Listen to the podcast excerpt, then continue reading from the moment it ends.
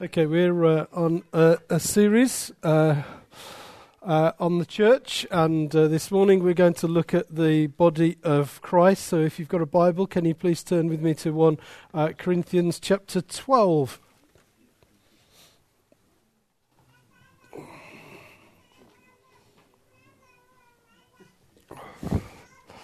You like that, Derek? Is that all right? Uh, 1 Corinthians chapter 12, we're going to uh, read verses 14 uh, to 20.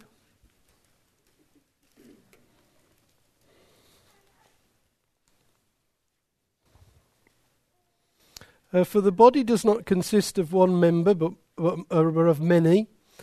If the foot should say, Because I am not a hand, I do not belong to the body, that would uh, not make it any less a part of the body. And if the ear should say, Because I am not an eye, I do not belong to the body, that would not make it any less a part of the body. If the whole body were an eye, where would the sense where would be the sense of hearing? If the whole body were an ear, where would be the sense of smell? But as it is, God arranged the members in the body, each one of them as he chose. If all were a single member, where would the body be? As it is, there are many parts, yet one body. Uh, the body of Christ uh, is a common uh, New Testament metaphor uh, for the church. The church is called one body in Christ, Romans chapter 12. One body, 1 Corinthians chapter 10. The body of Christ, 1 Corinthians chapter 12. And Ephesians chapter 4. The body, Hebrews chapter 13. The church is equated with the body of Christ. In Ephesians chapter uh, 5, he's the head of the church, his body. And in Colossians chapter 1, verse 24, the things that he does are for the sake of the body. And when Christ entered our world, when Jesus entered our world, he took on a, a physical body. You could see him, touch him, uh, feel him, you could be with him. Tells us in Hebrews chapter 5, uh, chapter 10, sorry, that it was prepared for him. A body was prepared for him. It says that in Philippians chapter 2. And through his physical body, Jesus demonstrated uh, the love of God, uh, and uh, he tangibly and bodily expressed the sacrifice that he gave for us by his death on a cross. His body was mutilated. Was a physical thing. We know that he wept. We know that he felt. We, he had a body like yours and mine. It was a body that ascended. It was a body that went up uh, into uh, heaven. And it is in a bodily form that he is in heaven right now. And it is in a, in a bodily form that you will see him in heaven. It's Jesus as the man. But what Jesus does is he continues his work through a redeemed people, the church, to demonstrate and to carry on uh, the love of God and the ways that He gave to us. So he, he had a physical body, his body ascended, and he leaves a physical body, the body of Christ, here on earth. We've got given a body, was prepared for him. He lived amongst it, he ascended, it's a body in heaven, he leaves one on earth. We are the physical representation of Christ's body. If you want to know what Jesus smells like, looks like, feels like, what it is to be amongst Jesus, then the Bible clearly says that you do that by finding, by placing yourself in the context of church. Now, you will rightly say, What?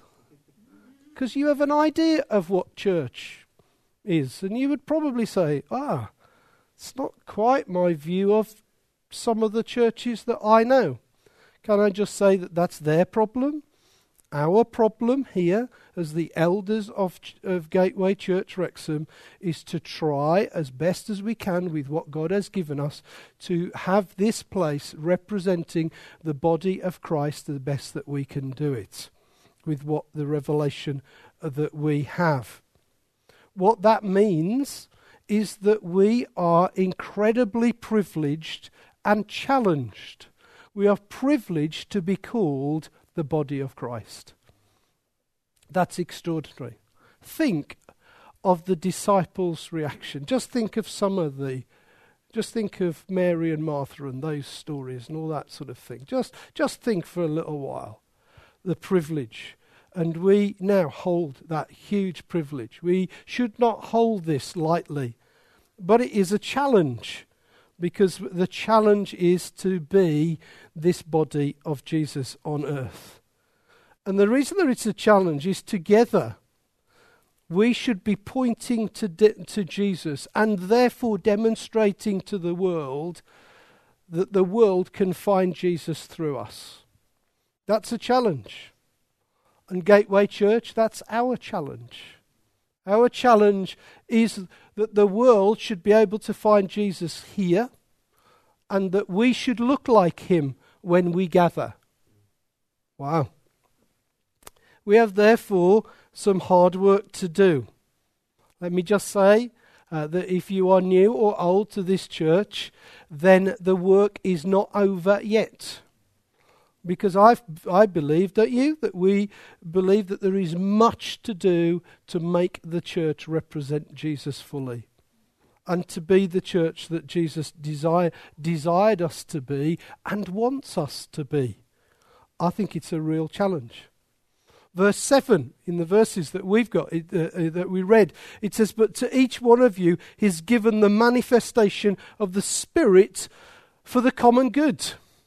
So we find that the way that that works, the way that we become the, the body of Christ, is that each of us will manifest the Spirit of God in us.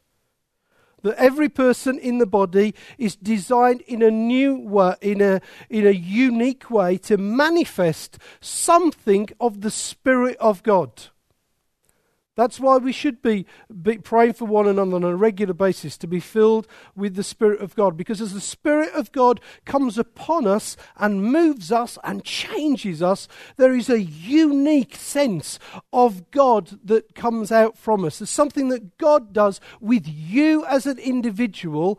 Then He places that in the context of the church and it demonstrates who He is. It's wonderful. Spirit of God coming on individuals, but the manifestation is the corporate sense of Jesus. Makes you all want to run to the front to be prayed for, doesn't it? Every way. That sort of thing. It is. Then it says something else about the Spirit of God. Not only does it point to Jesus, it means that if we individually seek that Spirit, we, we get a common good. We get a common good. I love that. I love that expression of think because if you think about it often you are just individually stirred aren't you sometimes? And you think i need to respond to this. When you are responding to it the spirit of god coming upon you those sense of the, the power and the impact of the spirit when you return back your thought would be okay what common good is this going to bring? See it's never for the just for the individual the point of the Spirit of God manifested is so that He can bring common good to us. So it isn't this sort of thing, well, you know, I just feel God stirring me. No, actually, the point is okay, what, what, Lord, did you bring to me for, for the people that are around? It should bring us common good. It shouldn't be that we just have power meetings and go from them. The church should be benefiting. In fact, the more that we feel the Spirit, the more the church should be racked up and racked up and racked up. It should be that sort of sense. The better we should become in that sense. This is what the church is for. It's what the church is for in the world. This is our calling to demonstrate Jesus to the world in which we live in. So I want to suggest to you this that we should pursue the Spirit. With everything that we've got because it brings to us common good and demonstrates to the world Jesus. It's wonderful, that, isn't it? Pursue the Spirit, common good the world sees. Next response for the Spirit if you are sitting there, I grab you by your feet. Just come and grab you and pull you out. Because do, do you not want the common good? See the, see the bonus of all these things? The world sees. I believe, however, there are some huge challenges with this. Let's just talk about the negative. I'm good at talking about the negative. I believe that we live in a day where we need to fight uh, for what is called Reformed charismatic. Let's just move Reformed theology to the side for one little bit. Let's just talk about charismatic. Let's talk about the, the life of the Spirit and the use of the gifts of the Spirit. The doctrine of the priesthood of all believers, which means that I am not your priest, that together we are priests. God has given us something that you are as much a priest as I am a priest in that sense.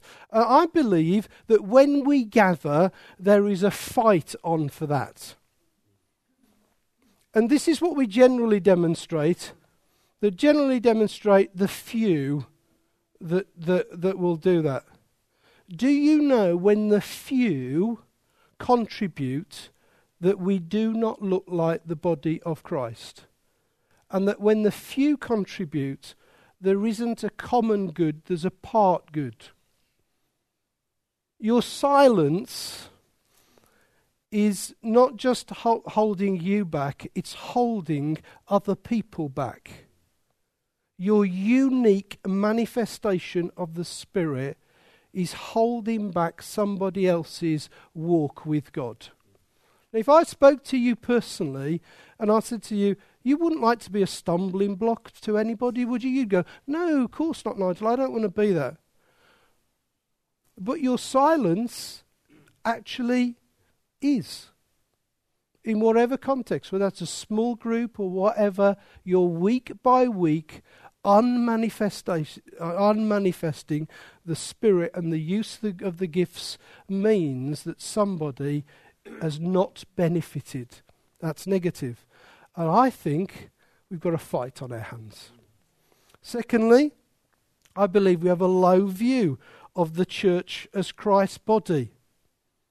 I believe that we have become a gossip bit, a laughing stock, a couldn't care less attitude prevails, not just in our church, if I may say that, uh, just globally, as it were. There is a low view of church.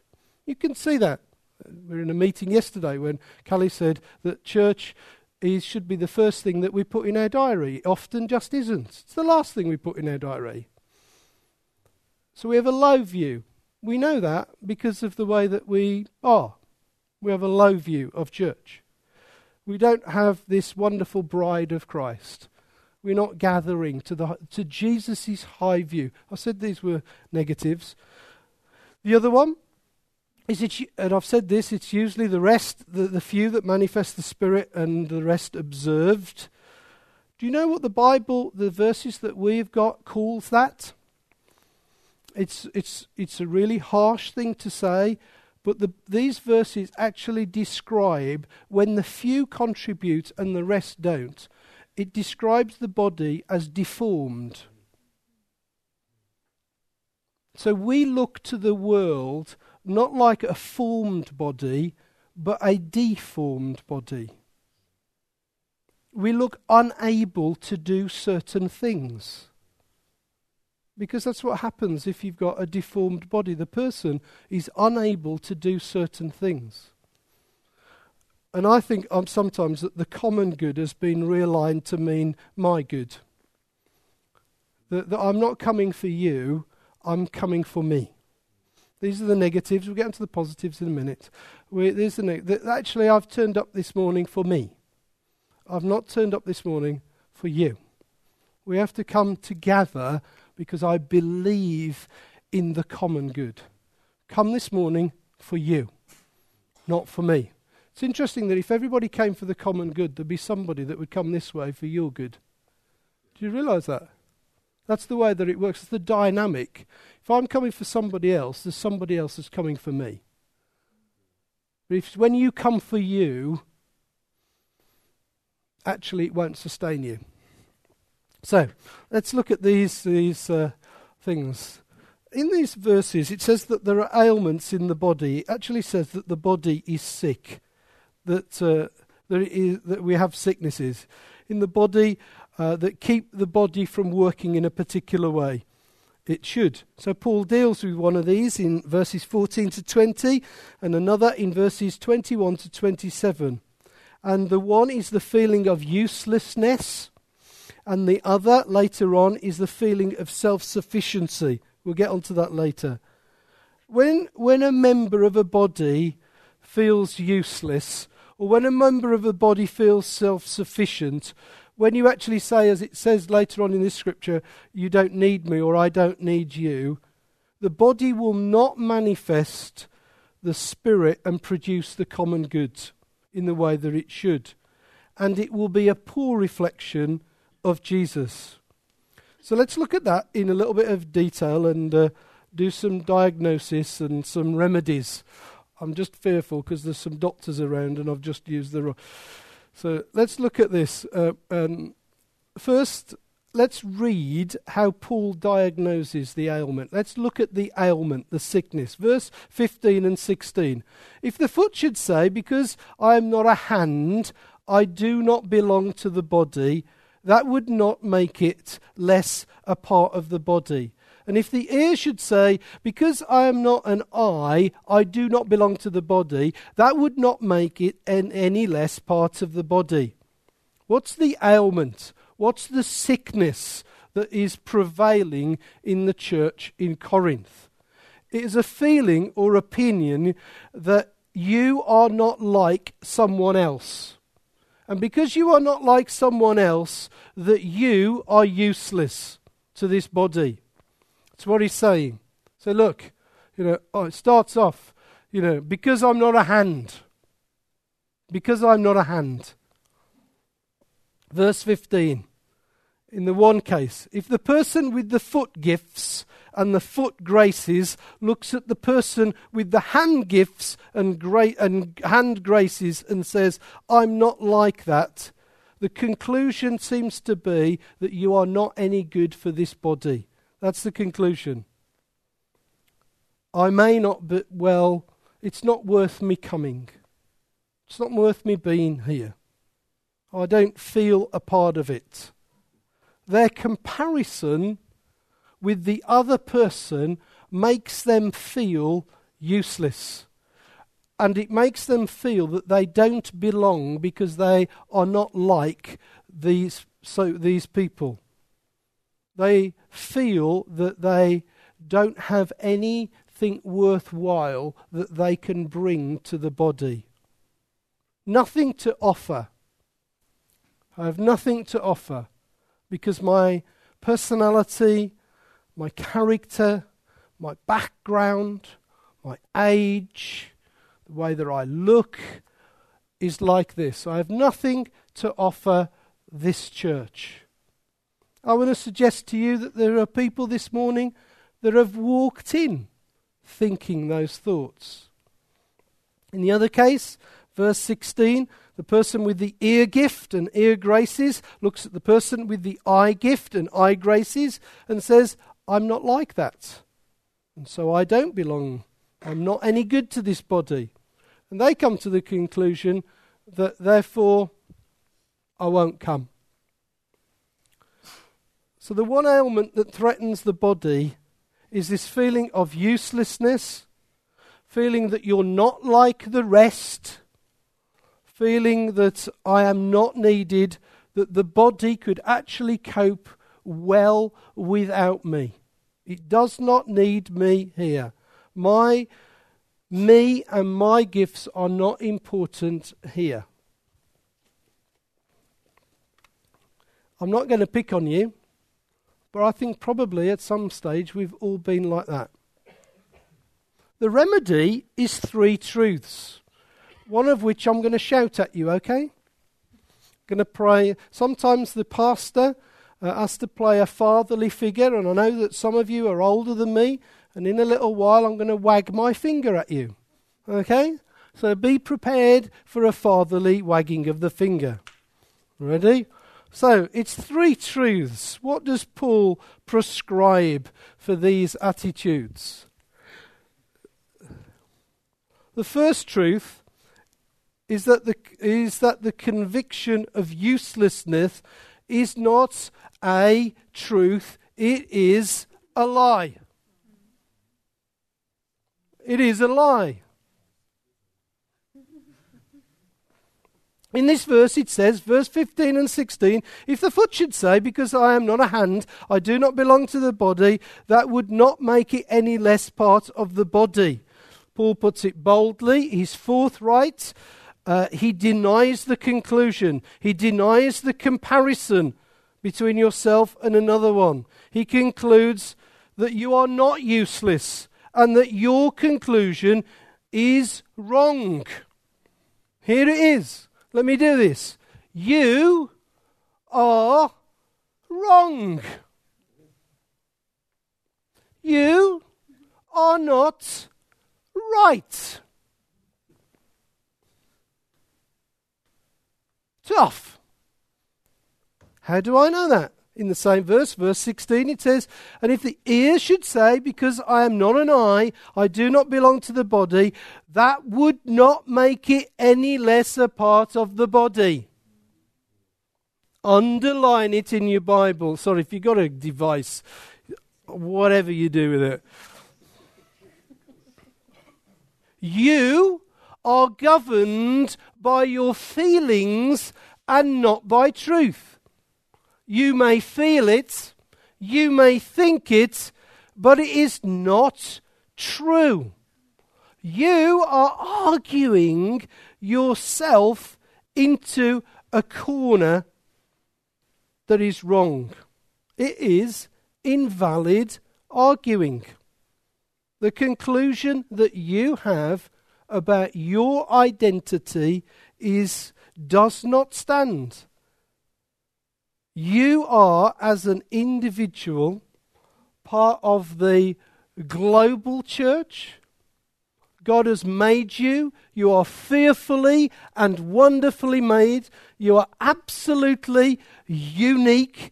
And God has done that so that you could be a part of the global and local and this church. You are not useless. You are meant to manifest an individual manifestation, as it were, of the Spirit of God. You're meant to display difference. That's the idea. So let's finish with this one by asking ourselves a question Who is telling you this truth about you? Who is doing that? Who is governing your thinking? Who is setting the standards? What do we think it means then when the Bible tells us to renew our mind? It means that we have to throw out wrong thoughts and replace them with a biblical thought.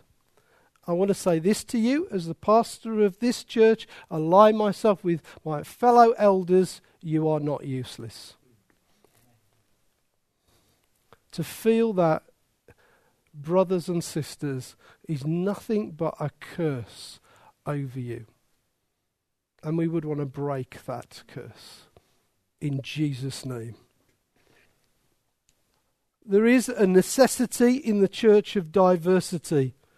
The second part of Paul's remedy of the feelings of uselessness, it shows that the very existence of the body of Christ and our church actually depends on diversity we're resisting that diversity when we compare ourselves and we say, I am not like this person. and we conclude that our difference is just that we are useless here. In other words, the ailment of feeling useless in the body is opposed to the concept that Jesus designed the body to be. because he, he doesn't want it to look the same. He wants you to be different. He wants your uniqueness to come through. He wants it to be diverse. That is the wonder of it. That's why, in so many ways, you've heard me argue this from the pulpit. We shouldn't go down a youth church or a, an old church or a black church or a what, because God demonstrates the body by its diversity. The wonder is that the black guy can cope with the white guy and love one another together the wonder of it is that the Asian guys over here can fellowship with the Welsh guys and love one God together and serve one God together. The wonder of it is in a connect group on Wednesday or wherever it is that our oldest is praying with our youngest and our youngest praying with our oldest. That is the wonder of it all. It's this that shows to the world that we're different. How does the world gather? It gathers like people together. It rejects diversity for the sake of sameness. In fact, what it does is that it opposes differences, doesn't it? So it was interesting last night. Did you watch the European football thing? Did you watch Facebook at the same thing? It was interesting. I, I am not a Chelsea supporter. But if you noticed Facebook last night, we were defined by what we don't like rather than what we do. In fact, I can't say this, but amongst uh, one of our leaders yesterday, I, we were having a leaders' day out together yesterday. Uh, I, I, had to say that I would align myself with somebody that I that, that I don't normally like. And I have to tell you a truth that many years ago, I went to watch Wolverhampton Wanderers play Chelsea, and my friend David Joyce had a flick knife put at his, ni- his neck for the sake of a football programme that then was less than 50p. And yesterday I stood with Chelsea. And my wife, I did not leap off the chair when Drogba scored the last goal, but my wife did. Who knows nothing about football, but must have thought that was the time to put the kettle on our diversity, whether I support Chelsea or not, our diversity is the thing that God wants to put us to. Our diversity is the point of it all. The point of it is this shouldn't be same. Paul shows verse 14 and 19 to 20 that the body uh, would not even exist if this attitude prevailed. Because he says, For the body is not one member, but many. That's what we're meant to be. We're meant to be many. Meant to be many differences. The part of that is repeated, verse 19. And if they were all one member, where would the body be? Meaning, if we all look the same, you can't find him. Do you hear that? If, do you hear that? We need to really hear that. Listen to that again. Verse 19. And if we were all one member, where would the body be? Paul's asking that. I can't see it, can't find it, can't feel it, can't hear it. Because suddenly we've all become 19 to 20 church. All that sort of thing. Our city, London, is falling for this sin. You can go to London and find churches that represent nations. When you go to heaven, you represent all nations.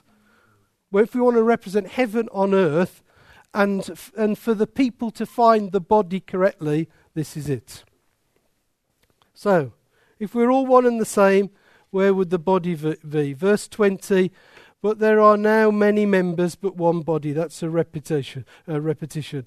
Verse 14 the body is not one member, but many.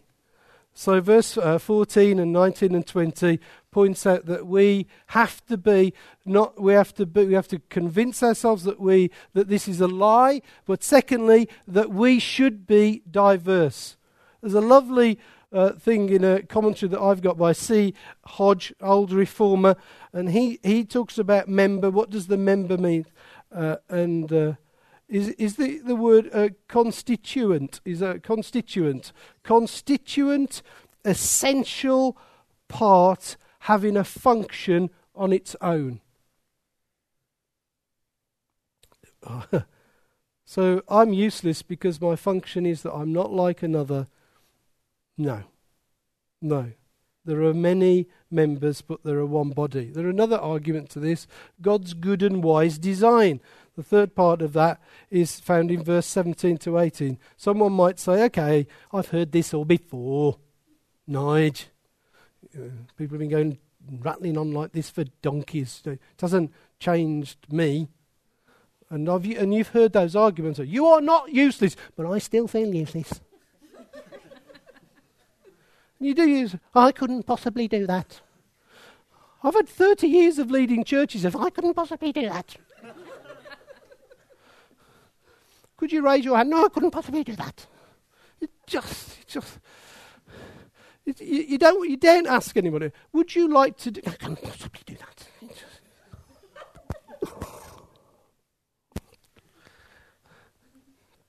I just want to be naughty with you, if I may. I want to just talk about forget the uselessness for a bit, forget the diversity thing. How about being disobedient? Mm, uncomfortable? Let's go for it. Guilt begin. Eyes open, peer into congregation, heap.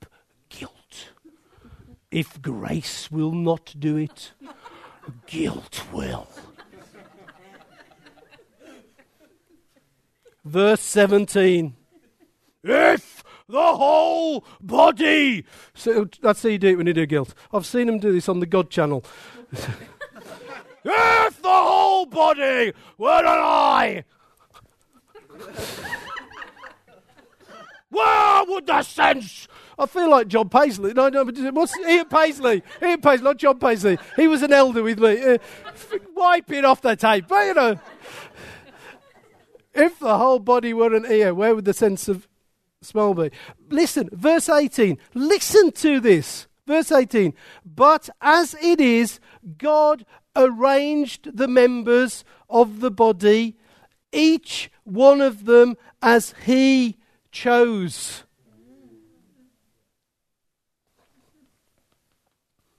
Lord Jesus Christ, I'd repent now and I can. You should. This is not a missive of encouragement now. You've had those bits, those were the nice bits, okay? The nice bits were I love your diversity. I want to help you in your uselessness. now repent. Get on your knees. But you might say something like this I didn't say that I wanted to be the I didn't want the whole body to be an eye. Oops I didn't say I, I, I wanted the whole body to be an ear. I just don't like what I am. You know, I don't like it. But as it is, God has arranged the members of the body, each one of them as He chose. The bottom line of this is to do with you and trusting God you are not trusting God for the way that God has made you. And with that, it means that the common good has not come to dozens of people that are waiting for you and your unique gift.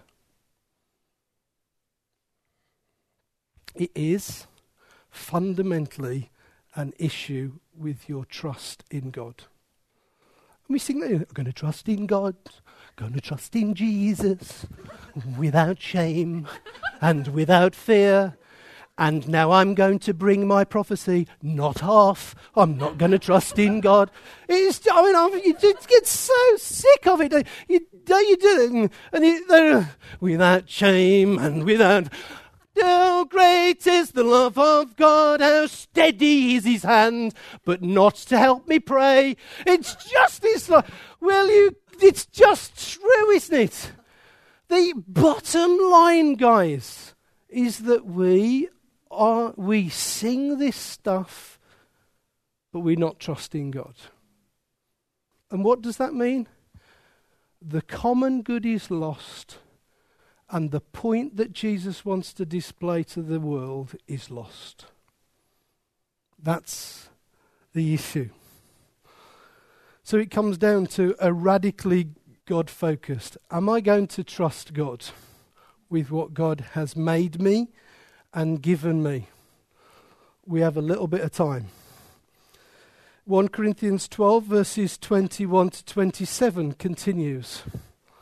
It says, The eye cannot say to the hand, I have no need of you, nor again the head say to the feet, I have no need of you. On the contrary, the parts of the body that seem to be weaker are indispensable. And those parts of the body that we think less honourable, we bestow the greater honour. And on our unpresentable un, uh, parts, they are treated with greater modesty, which our more presentable parts do not require. But God has so composed the body, giving greater honour to the part that has lacked it, that there be no division in the body, but that the members may have the same care for one another. If one member suffers, we all suffer together. If one member is honoured, we all rejoice together. Now, you are the body of Christ and individually members of it. Let's deal with this one first. The negative warning, verse 21. The eye cannot say to the hand, I have no need of you, or again the head to the feet, I have no need of you. This means that it would be personally, historically, biblically immature for anyone to say that I don't need another person that I don't need them, that I don't need their personality. I know my personality is a pain in the bum to some of you. I know that. Your personality is a pain in the bum to me. I know that you would not like to invite me round for a meal. And I know that I may not.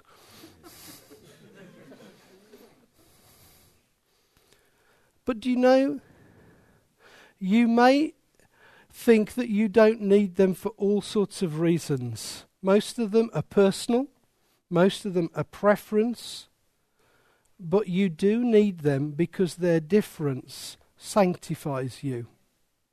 It makes you more like Christ. That's what the common good is about. It makes us more like Christ. So you can't just sort of say, well, I, I you know, I, I, I like these. One of the things that we should not do is have cliques. Do you remember those days? There's cliques. Don't always gather to the same people over coffee. It is so important. you need these people. They need you. When you gather, you're gathering not because of the one, but also for the other. Because you can come to church like that. I need these people this morning. We've had people that have rung us up, haven't been for several weeks, and said, I'm coming to church this morning. Can you pray for me? You feel like going, No. Because you didn't need me. I actually have had, was saying to the students this, um, that often I can find uh, in our own lives, Callie and I, that people will often tell uh, things about their lives, and we know an awful lot about uh, many of your lives, and sometimes people never ask us about our own life. So I could probably tell you two or three major things that is going on in our life. I just want to say this to you I need you too. Have you ever thought about that? Have you ever thought that the pastor needs you? It's, it's the body. I'm part of the body, you know. I'm not disconnected to it. And people that are around you need you.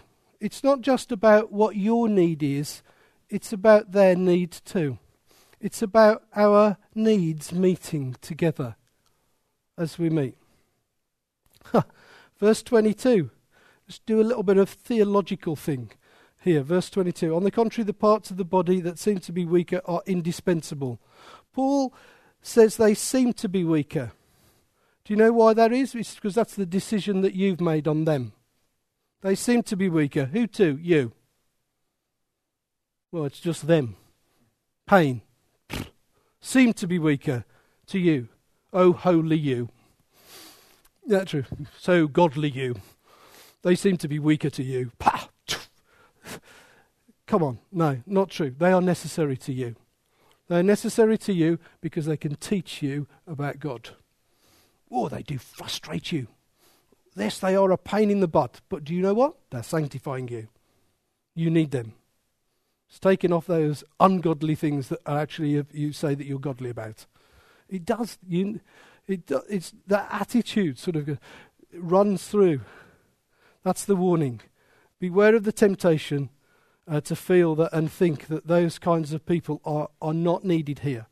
No, we need all sorts.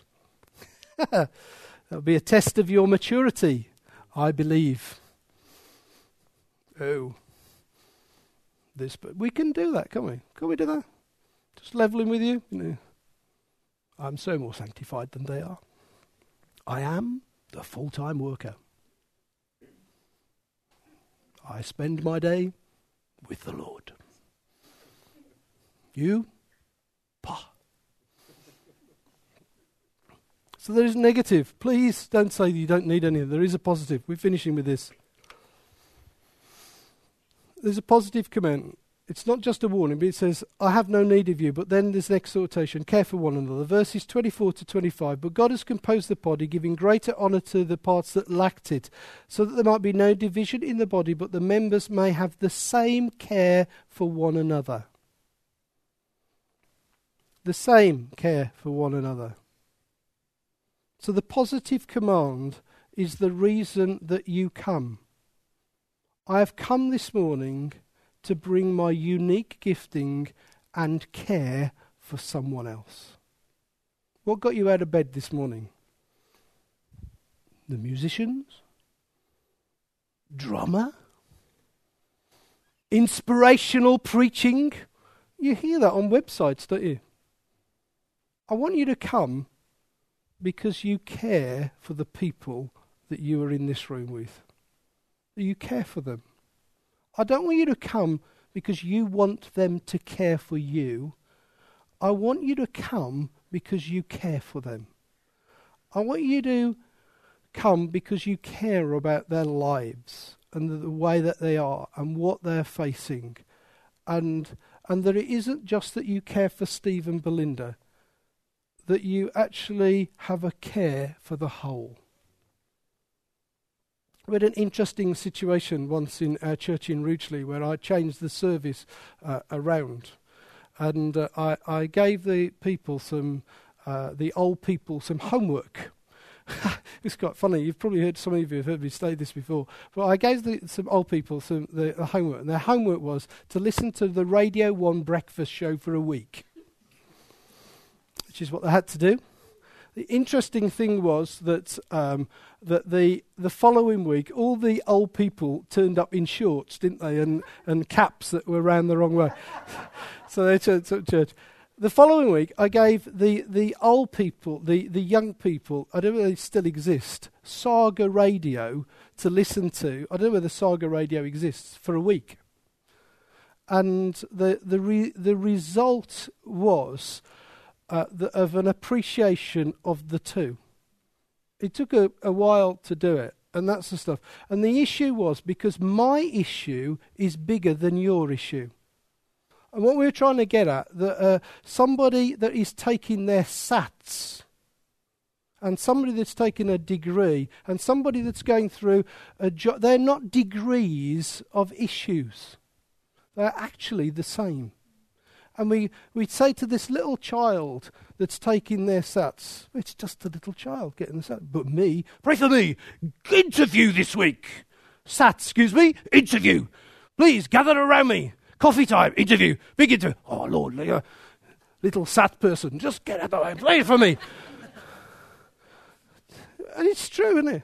My issue, big issue. No, come on. Equal care for one another will kill it. It will display common good and it will it will show Jesus to the world. I I find it really interesting that if we're called to love our enemies outside the church, you, how much difference will it be if we just start caring for ourselves in it? Sometimes we find it easier to go, oh, I love my enemies, love the enemies, hate the church. How do you think the enemies are going to come in then? Uh, so you love me, but come in here and pointless, off, gone. It's true, isn't it?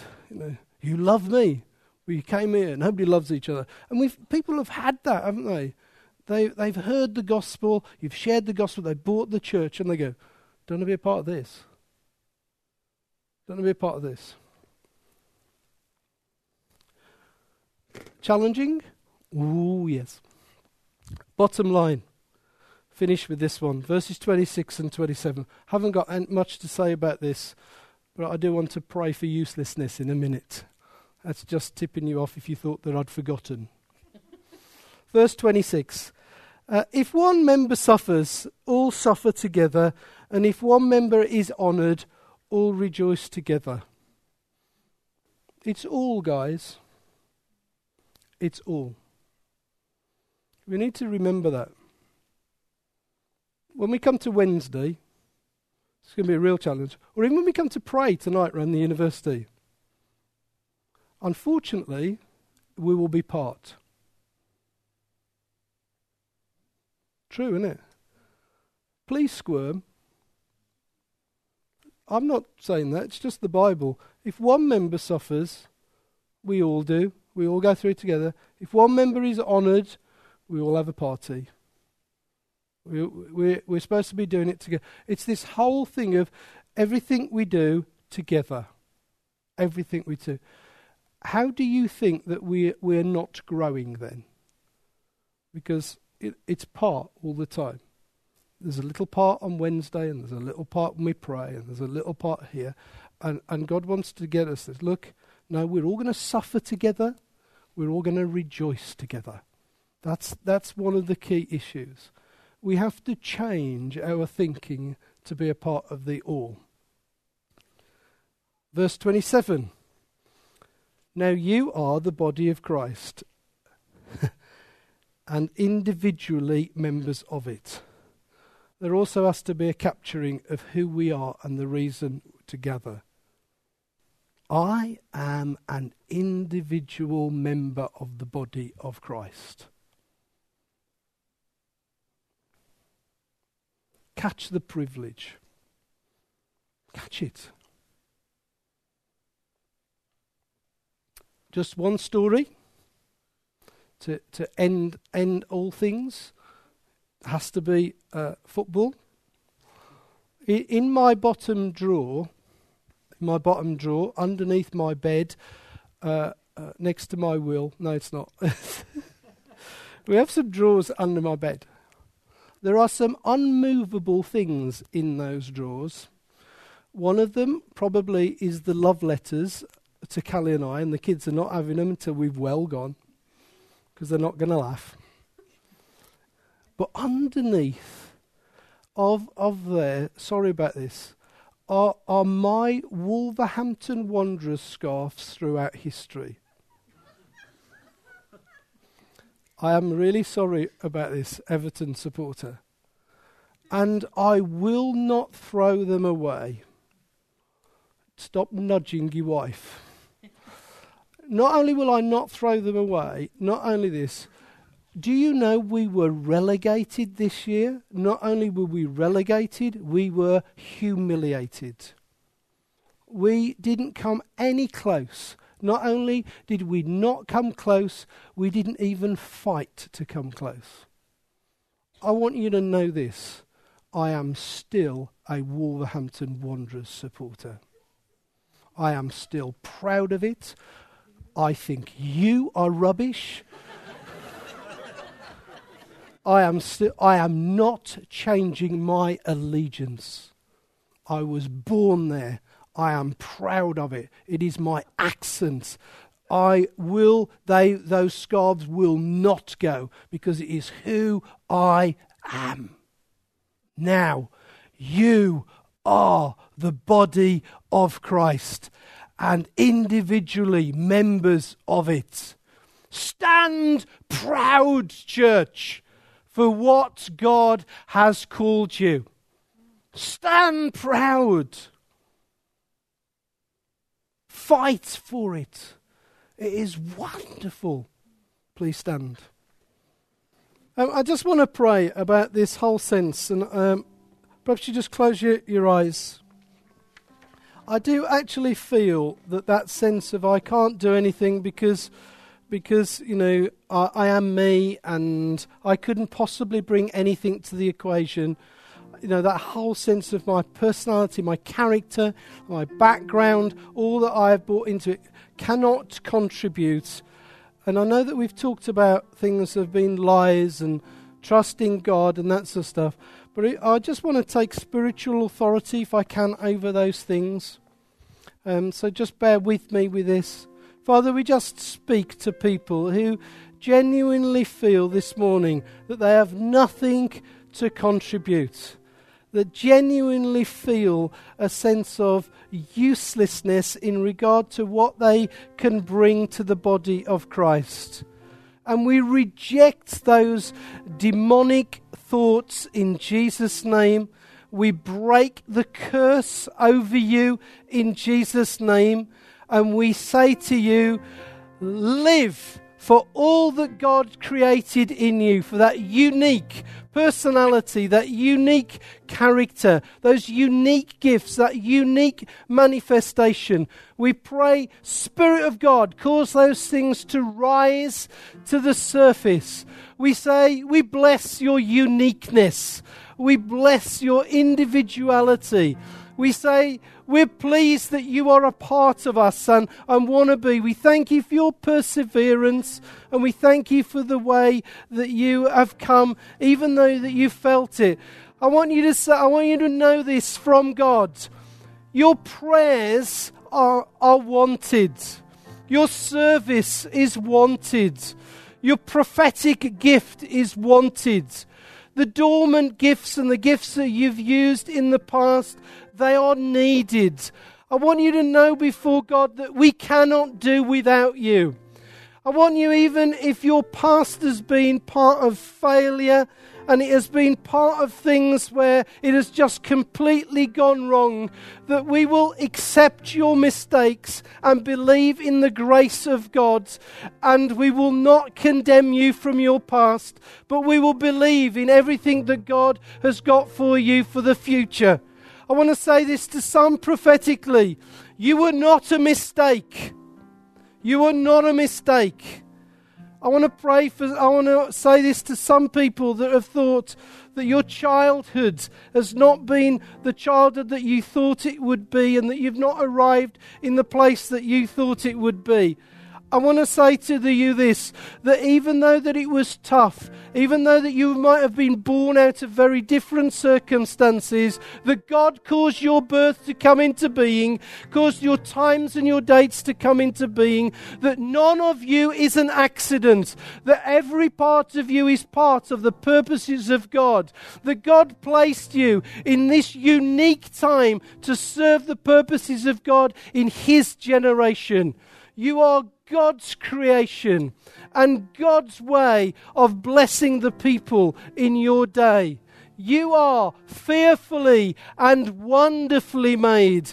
You are a child of God's. You are His child. And He would want to say to you, Be blessed, my child. Be blessed, my child. You are not useless. You are His treasure and His means of demonstrating Himself to the world in which we live. So lift up your heads, raise your heads to see that you are something of Christ's design on earth. You are utterly unique. And that is the point of it. It's the whole point. So we reject lies in Jesus' name and we believe your truth. We repent, Lord Jesus, of our attitudes towards ourselves. We thank you for the diversity in this room and we ask you for your kingdom to come.